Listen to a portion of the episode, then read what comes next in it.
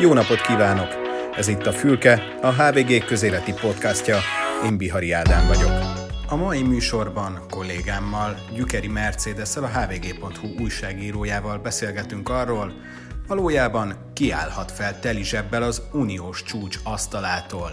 Tényleg veszíthet-e forrásokat Magyarország a továbbiakban, és igaza lehet-e Soros Györgynek? Mercét tőled először is azt kérdezném, hogy itt most mindenki győzelmet hirdetett. A HVG-n olvastam, hogy a jogállamisági mechanizmus támogatói elérték, hogy hatékonyabb védelme legyen az uniós forrásoknak, az ellenzői pedig időt nyertek az Európai Bíróság jogi állásfoglalásáig. Tehát akkor mindenki győzött, de akkor mégis kitávozik több zsetonnal az asztaltól.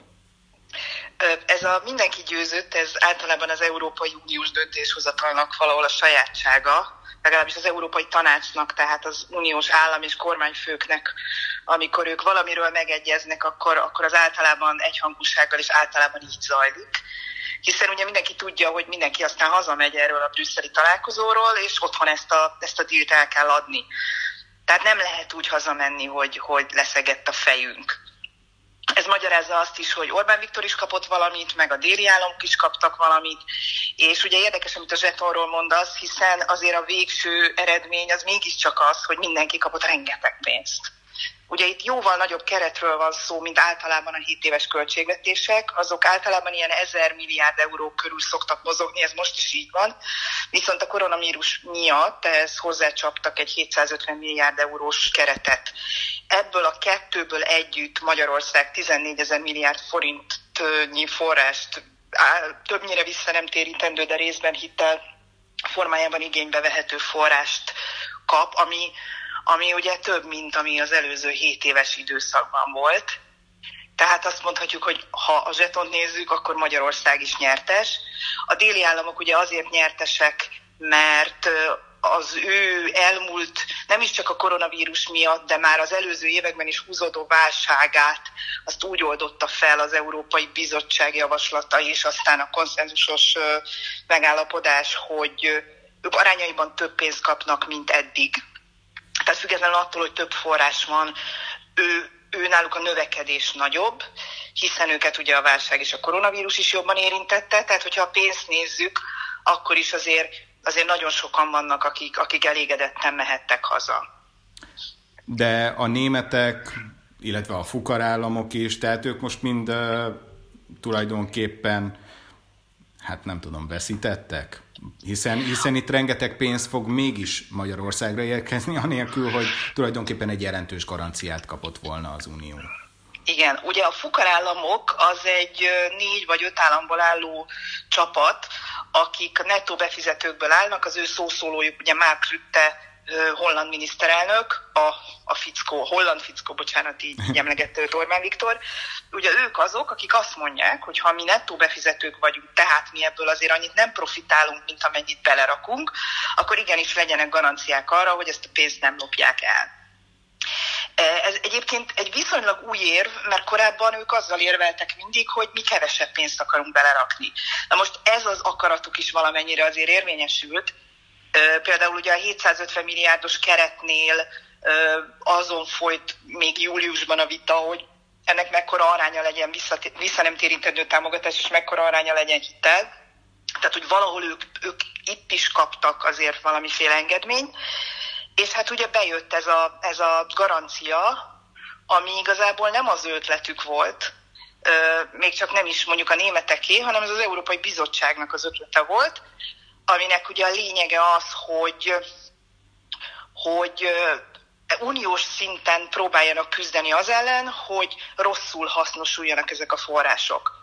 Bizonyos garanciák, bizonyos mechanizmusok egyébként most is léteznek ezzel kapcsolatban, csak azok nem annyira látványosak. Tehát például ott van az OLAF, ami, amiről elég, elég sokat beszélünk Magyarországon is, azzal az a probléma, hogy ő valójában csak javaslatokat tehet, ez egy független testület. Tehát, hogy ők például nyomozati joggal nem bírnak. Kialakították az Európai Ügyészséget, amivel meg az a probléma, hogy ez már ugyan nyomozati joggal bír, de nem minden tagország vesz benne részt, például ugye Magyarország is kézzel-lábbal tiltakozott, és egyébként sikerrel tiltakozott az ellen, hogy ide be kelljen lépni. Aztán ugye vannak az Európai Bizottságnak most is mindenféle vizsgálati jogkörei, ennek köszönhetően egyébként forrásokat vonnak el bizonyos formában, például Magyarországtól is, meg több kelet-közép-európai országnál is ez előfordult. Ez az elvonás, ez egy picit más, mint ami most jön, ugyanis eddig csak az volt, hogyha egy pályázatnál szabálytalanságokat véltek felfedezni, akkor magát a pályázatot állították le, és a pályázatra szánt pénzeket vették el, de máshová ezeket a pénzeket át lehetett csoportosítani. Na most nyilván a fukarok, fukaroknak ezek a garanciák nem voltak elegendőek, és akkor ugye itt jött be az Európai Bizottságnak az a nagyon szigorú javaslata, ami azt mondta, hogy, hogy a jogállamisághoz kötik. Na nekik ez már jó volt, de ugye itt jött be a, a például Magyarországnak az az ellenvetése, hogy oké, okay, de ez mit jelent. És akkor ugye ezen folyt a vita, és érdekes módon később tényleg ezen folyt hangosabban a vita, és nem azon, hogy mennyi pénzt adjunk. Uh-huh. Tehát nem a fukarkodás volt előtérben, hanem inkább az, hogy oké, okay, milyen garanciákat kapunk. Igen, igen.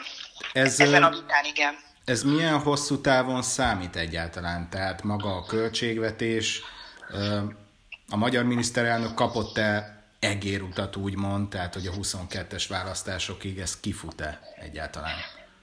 Ö, igen, mindenképpen. Ö, ugye, amit az előbb említettem, hogy nem volt túl konkrétan megfogalmazva, ez, ez ugye egy kétérű dolog. Egyrészt júliusban sem fogalmazták meg, amikor egyébként a politikai megállapodás megszületett erről a költségvetésről, amiben ugye Orbán azért láthatott kiutat, mivel hogy, hogy azt érezhette, hogy igazából ez így elkenhető. Aztán a következő hónapok megmutatták, hogy mégsem, tehát egy új egérútra lett szükség, és akkor az új egérút lett az egyrészt, hogy, hogy nagyon pontosan körülhatárolják ö, egy deklaráció, mert egyébként ez amúgy is így lett volna, de ezt deklarálták is, hogy csak az uniós forrásokhoz köthető ügyekben indítható egy olyan eljárás, amit mondjuk jogállamisági feltételrendszernek nevezünk. Ha belegondolunk, ez tök logikus, tehát hogy hiába érvel Orbán Viktor azzal, hogy valójában a magyar migrációs politika különutassága miatt kerültünk így a, így a szélre, valójában erről szó sincs. Tehát, hogy itt mindig is csak a pénzek kezeléséről volt szó. Tehát az új egérút az egyrészt ez lett, illetve az lett, amit említesz, hogy az Európai Bíróság dönthet arról, hogy jogszerű ez a, ez a rendelet, amit most elfogadtak. Ez azért érdekes, mert ez a ami nálunk előzetes normakontroll az Alkotmánybíróságon, ez a rendszerben nem létezik. Az Európai Bíróság ugye olyan döntéseket hoz, amelyeket kötelező végrehajtani, uniós jogalkotással kapcsolatban is hozhat, de általában ez úgy szokott történni, hogy tényleg valamit elfogadnak, és valaki tiltakozik. Magyarország egyébként többször is élt ezzel az eszközzel, például ugye migrációs ügyben, amikor a migráns kvóta néven emlegetett áthelyezési rendszert nem fogadta el, akkor például az Európai Bírósághoz fordultak, hogy ez nem jogszerű, egyébként ezt az Európai Bíróság elvetette, volt még hasonló ügy, amiről egyébként most volt a napokban döntés, ez az úgynevezett kiküldetési irányelv, amikor szintén nem fogadták el, és akkor az Európai Bíróság megint megállapította a jogszerűségét. Egy ilyen ügy, az valóban két évig eltarthat. Most ez azért különleges ez a mostani történet, mert általában ez, a, ez az ügy, mármint ez a bírósági ügy, ez nem akadályozza meg a hatályba lépést, most viszont igen, tehát hogy ezt a garanciát kapta meg Orbán Viktor, hogy amíg a bíróság nem mondja ki, hogy jogszerű, addig valójában ez a rendszer nem létezik. Ezért emlegetik nagyon sokan ezt a 2000 22-es dátumot, mert hogy vélhetően addigra jut el a bíróság az ítéletig.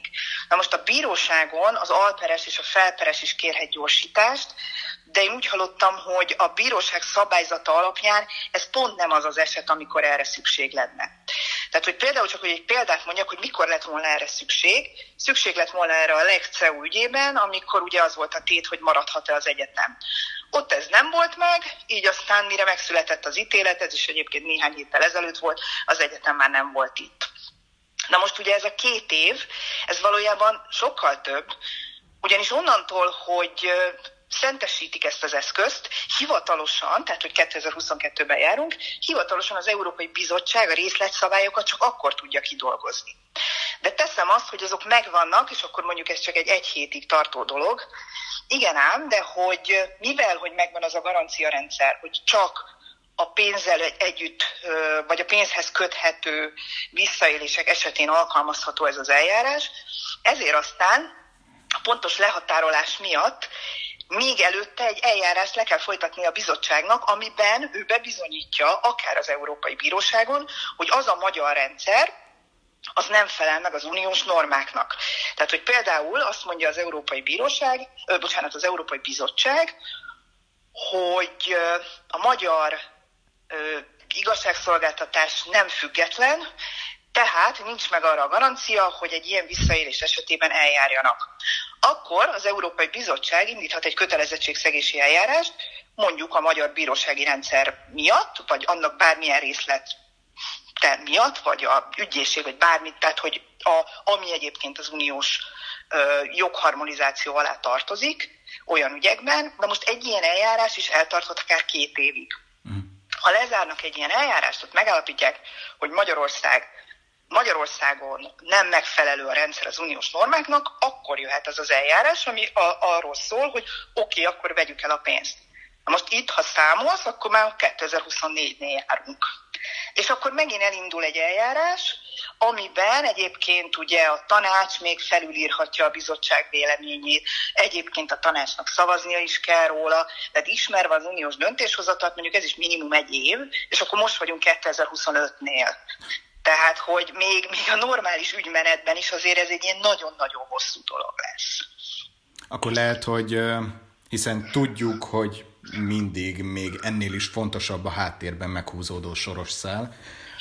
Lehet, hogy Soros Györgynek van bizonyos szempontból igaza, aki azt mondta, nyilván az ő szempontjából, hogy ez egy, a létező legrosszabb egyesség született.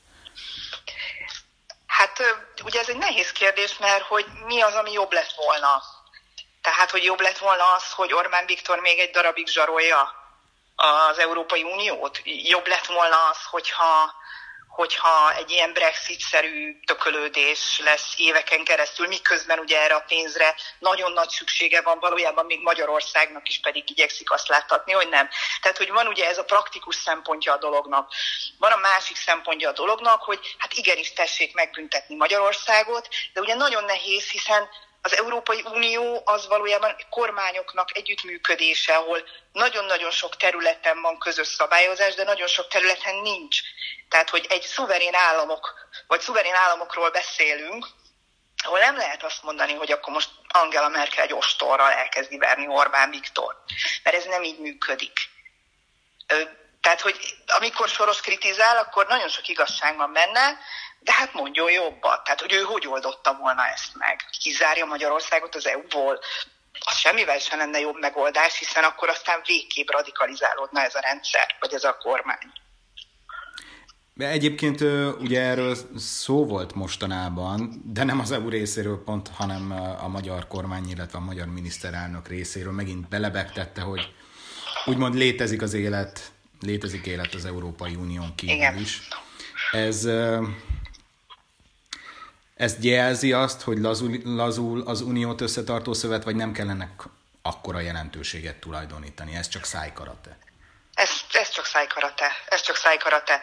Tehát, hogy ugye mindig a Brexit-tel példálózunk, még Orbán Viktor is a Brexit-tel hajlamos példálózni, de azért azt ne felejtsük el, hogy, hogy például az Egyesült Királyság egy jóval erősebb ország, aminek teljesen más történelmi hagyományai vannak, és ők mindig azért ilyen 50-50 módon voltak benne ebben az egészben. Már úgy értem, hogy a társadalom is nem a, nem a politikai elit tehát, hogy ugye látszik, látjuk ebben a Brexit folyamatban, hogy mennyire nehéz is elszakadni, hiszen annyi szövettel ö, ragaszkodunk. Na most Magyarországnak is ez a, ez a, ezek a szövetek ugyanilyen erősek, plusz még ugye a társadalom is alapvetően egy Európában hívő társadalom.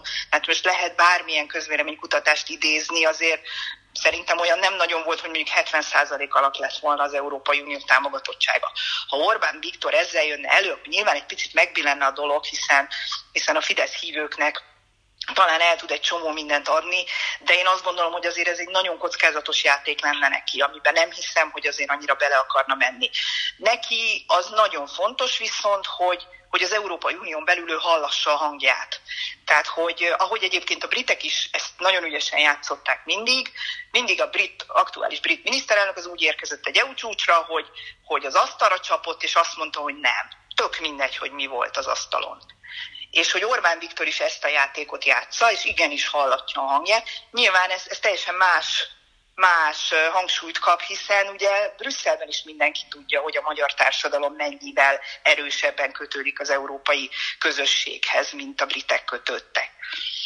Ez biztosan így van, de akár Orbán is bele sétálhat egy olyan csapdába, amiben David Cameron, aki ugye hát valószínűleg nem gondolta annyira komolyan a Brexitet, mint ahogy a végén ez testet öltött, tehát a szájkarate ott is ment, csak az manifestálódott ugye előbb-utóbb, és utána jöttek a, hát a mási, másféle karakterek és figurák. Igen, Ez itt igen, is előfordulhat. Akár, Jó, hiszen itt jóval nagyobb, azért ettől függetlenül itt jóval nagyobb ugye a támogatottság az uniónak, ahogy mondtad, de akár. Hát ott azért volt egy olyan politikai, egy nagyon erős protest politikai erő, amelyik szembe ment az EU-val. Ugye Nigel Farage mint, mint jellemzően ilyen, ilyen protest szavazatokat elnyerő valaki, aki ugye jellemzően az európai parlamenti választásokon tudott nagyon erős pozíciókat szerezni, és ugye volt az a választás, amikor konkrétan több szavazatot ért el, mint a konzervatívok. Tehát, hogy nyilván a Cameron-féle kezdeményezésben volt egy ilyen szándék is, hogy, hogy, hogy kifogja a szelet a, a UKIP vitorlájából. Na most ugye Magyarországon ez teljesen más síkon jött elő. Tehát, hogy nyilván, hogyha mondjuk például a Jobbik, Jobbik-Fidesz viszonyt próbáljuk összehasonlítani, ezt a szándékot, ezt látjuk azért a Fidesz politikájában is, hogy a, a Jobbiknak ezt a szélsőségesebb irányát a saját saját radikalizálódásával próbálja lenyomni, miközben ugye Magyarországon persze más történt, mert a, mert a Jobbik elindult befelé, viszont ugye a Jobbik közben lemorzsolódott, tehát hogy ugyanez, ugyanezt valahogy teljesen másképp látjuk. És hogy, hogy ez, ez a vita, vagy, vagy ez az ellentmondás, vagy ez a konfliktus a jobb oldal és a szélsőjobb között egy teljesen más síkon zajlott. Tehát, hogy én azért nem nagyon látom reálisnak azt, hogy a, hogy a Fidesz egy nagyon Európa ellenes politikát elindítson. Brüsszel ellenes, hát igen, de hogy, hogy abban például nagyon ügyes a kormány, hogy ezt a kettőt próbálja elkülöníteni. A briteknél ez nem volt meg, tehát ők ezt így egy csomagban nyomták le. Világos. Egy picit elkanyarodtunk az eredeti témától, ami ugye a, az uniós költségvetés volt. Annyiban mennék vissza, hogy mennyire reális veszély, hogyha eltelt majd ez a végtelenül hosszú idő, ez a több év, akár öt év, de még mindig ott a probléma, előfordulhat-e, hogy Magyarország valóban elesik uniós forrásoktól? Igen, ahogy említettem, ez már eddig is előfordult. Ugye egy nagyon, nagyon emblematikus ilyen történet volt, az Elios ügy am, amiről egyébként körülbelül azért tudunk, mert hogy azért ott nagyon, nagyon pikány szálai voltak annak a történetnek. Ugye Tibor István Orbán Viktor veje volt akkoriban a, a tulajdonosa a cégnek, amikor, amikor több milliárd eurós, több milliárd forintos uniós támogatást nyert el, és ott indult az Olaf nyomán egy eljárás, és annak a vége az volt, hogy az Európai Bizottság elutasította, hogy az Eliosnak szánt támogatásokat kifizesse. Ugye említettem, hogy ott ilyenkor nem volt forrásvesztés, hiszen azt máshol fel lehetett használni, de ugye ilyenkor a normális ügymenet az lenne, hogy akkor a, akkor a magyar kormány azt mondja, hogy akkor oké, okay, a magyar államkincstárból se finanszírozzuk meg, tehát hogy elveszik, ők maguk veszik el ezt a támogatást. Na most ehelyett az történt, hogy, hogy a magyar kormány ehelyett a magyar adófizetők pénzéből kifizette az Eliosnak azokat a milliárdokat. Ez a mostani rendszer, ez annyiban hasonlít, hogy nem a kedvezményezett az, amelyik veszít, hanem az ország az, amelyik veszít. Tehát, hogy kvázi az irányítóhatóság, vagy a magyar államkincstár. Tehát, hogy a, például ugye az előző példánál maradva, mondjuk, hogyha egy, egy uniós támogatást valaki becsületesen hívott le, ám de az Európai Bizottság, vagy az Európai Tanács, vagy bárki az EU-ban, már nem tudom, hogy mi a végső szerv, megállapítja, hogy ugye visszaélések történtek, akkor nem az veszíti el a forrást, aki becsületesen megpályázta és megkapta, hanem az ország, és innentől az országnak kell döntenie arról, hogy ezt a hiányt, ezt hogyan, hogyan orvosolja. Tehát, hogyha ő úgy dönt, hogy akkor a magyar államkincstárból, ahogy az Eliosznak kifizette, kifizeti, akkor ő ezt megteheti. Mi lesz most? Tehát most zajlik, vagy zajlott tegnap az EU csúcs, mire várhatunk még ebben az évben, vagy ez már egy lefutott meccs, és innentől kezdve kicsit megnyugodhatnak a kedélyek? Jaj, dehogy. Hát először is az Európai Parlamentnek jóvá kell hagynia ezt a megállapodást, erre jó esély van, és utána, ahhoz, hogy ezek a források lehívhatóak legyenek, terveket, programokat kell benyújtani az egyes tagországoknak az Európai Bizottság felé. A, a normális költségvetés esetében ugye ezek azok az operatív programok, amelyek bizonyos irányvonalak mentén meghatározzák, hogy milyen nagy célokra szán az ország pénzt. Erről egyeztetnek az Európai Bizottsággal, az Európai Bizottság ezt jóvá hagyja, és akkor ez alapján a magyar irányító hatóság kiírhatja a pályázatokat. Na most, amíg ezt így elmondtam, már ez is egy elég bő mondat volt, ez akár háromnegyed év is lehet. A helyreállítási alapnál, tehát a 750 milliárdos keretnél, ott ez egy picit másképp néz ki, ott egy reformtervet várnak az országtól, amely arról szól, hogy milyen területeken igyekeznek javítani a versenyképességet, ha már ugye pénzt kapnak rá. Itt az lesz konfliktus forrás a magyar kormány és Brüsszel között, hogy ennek a reformtervnek az alapja az az úgynevezett szemeszter, végén meghozott országértékelés lesz. Az európai szemeszter az az Európai Uniós tagállamok költségvetési politikáját koordináló ilyen egyeztetési fórum, és ez nagyon bonyolultan hangzott. Alapvetően itt arról van szó, hogy ennek a végén minden tavasszal az ország kap egy értékelést arról, hogy az EU hogyan látja az ő gazdaságpolitikáját. Magyarországgal szemben nem csak fiskális, sőt nem is elsősorban fiskális problémákat hoznak ilyenkor elő, hanem például a, ők azt mondják, hogy a, a versenyképességet érintő probléma az, hogy hogy például az oktatásban van szegregáció, vagy hogy az egészségügyre nagyon kevés forrást fordítanak, vagy az, hogy hogy a munkanélküli támogatás az ennyire szűkmarkú. Tehát, hogy ott ezeket a kritikákat kellene orvosolni, a magyar kormányban pedig eddig azért annyira nem láttunk hajlandóságot erre. Tehát az is nagyon érdekes lesz, hogy mire kérnek majd pénzt. De teszem azt, összeáll ez a két terv, ezt mondom 27 ország esetében értékelgetik, tehát hogy ez egy ilyen több hónapos folyamat lesz, és akkor utána lehet elkezdeni a pályázatokat kiírni, tehát hogy mire ebből pénz lesz, az valószínűleg ugye a jövő évnek a második fele. Ahogy hallottuk, akkor jövőre is lesz mire figyelni. Nyitva tartjuk a fülünket és a szemünket. Gyökeri Mercedesnek köszönöm szépen. Én is köszönöm. Önök a Fülkét, a HVG közéleti podcastját hallották. Köszönjük a figyelmet, tartsanak velünk legközelebb is.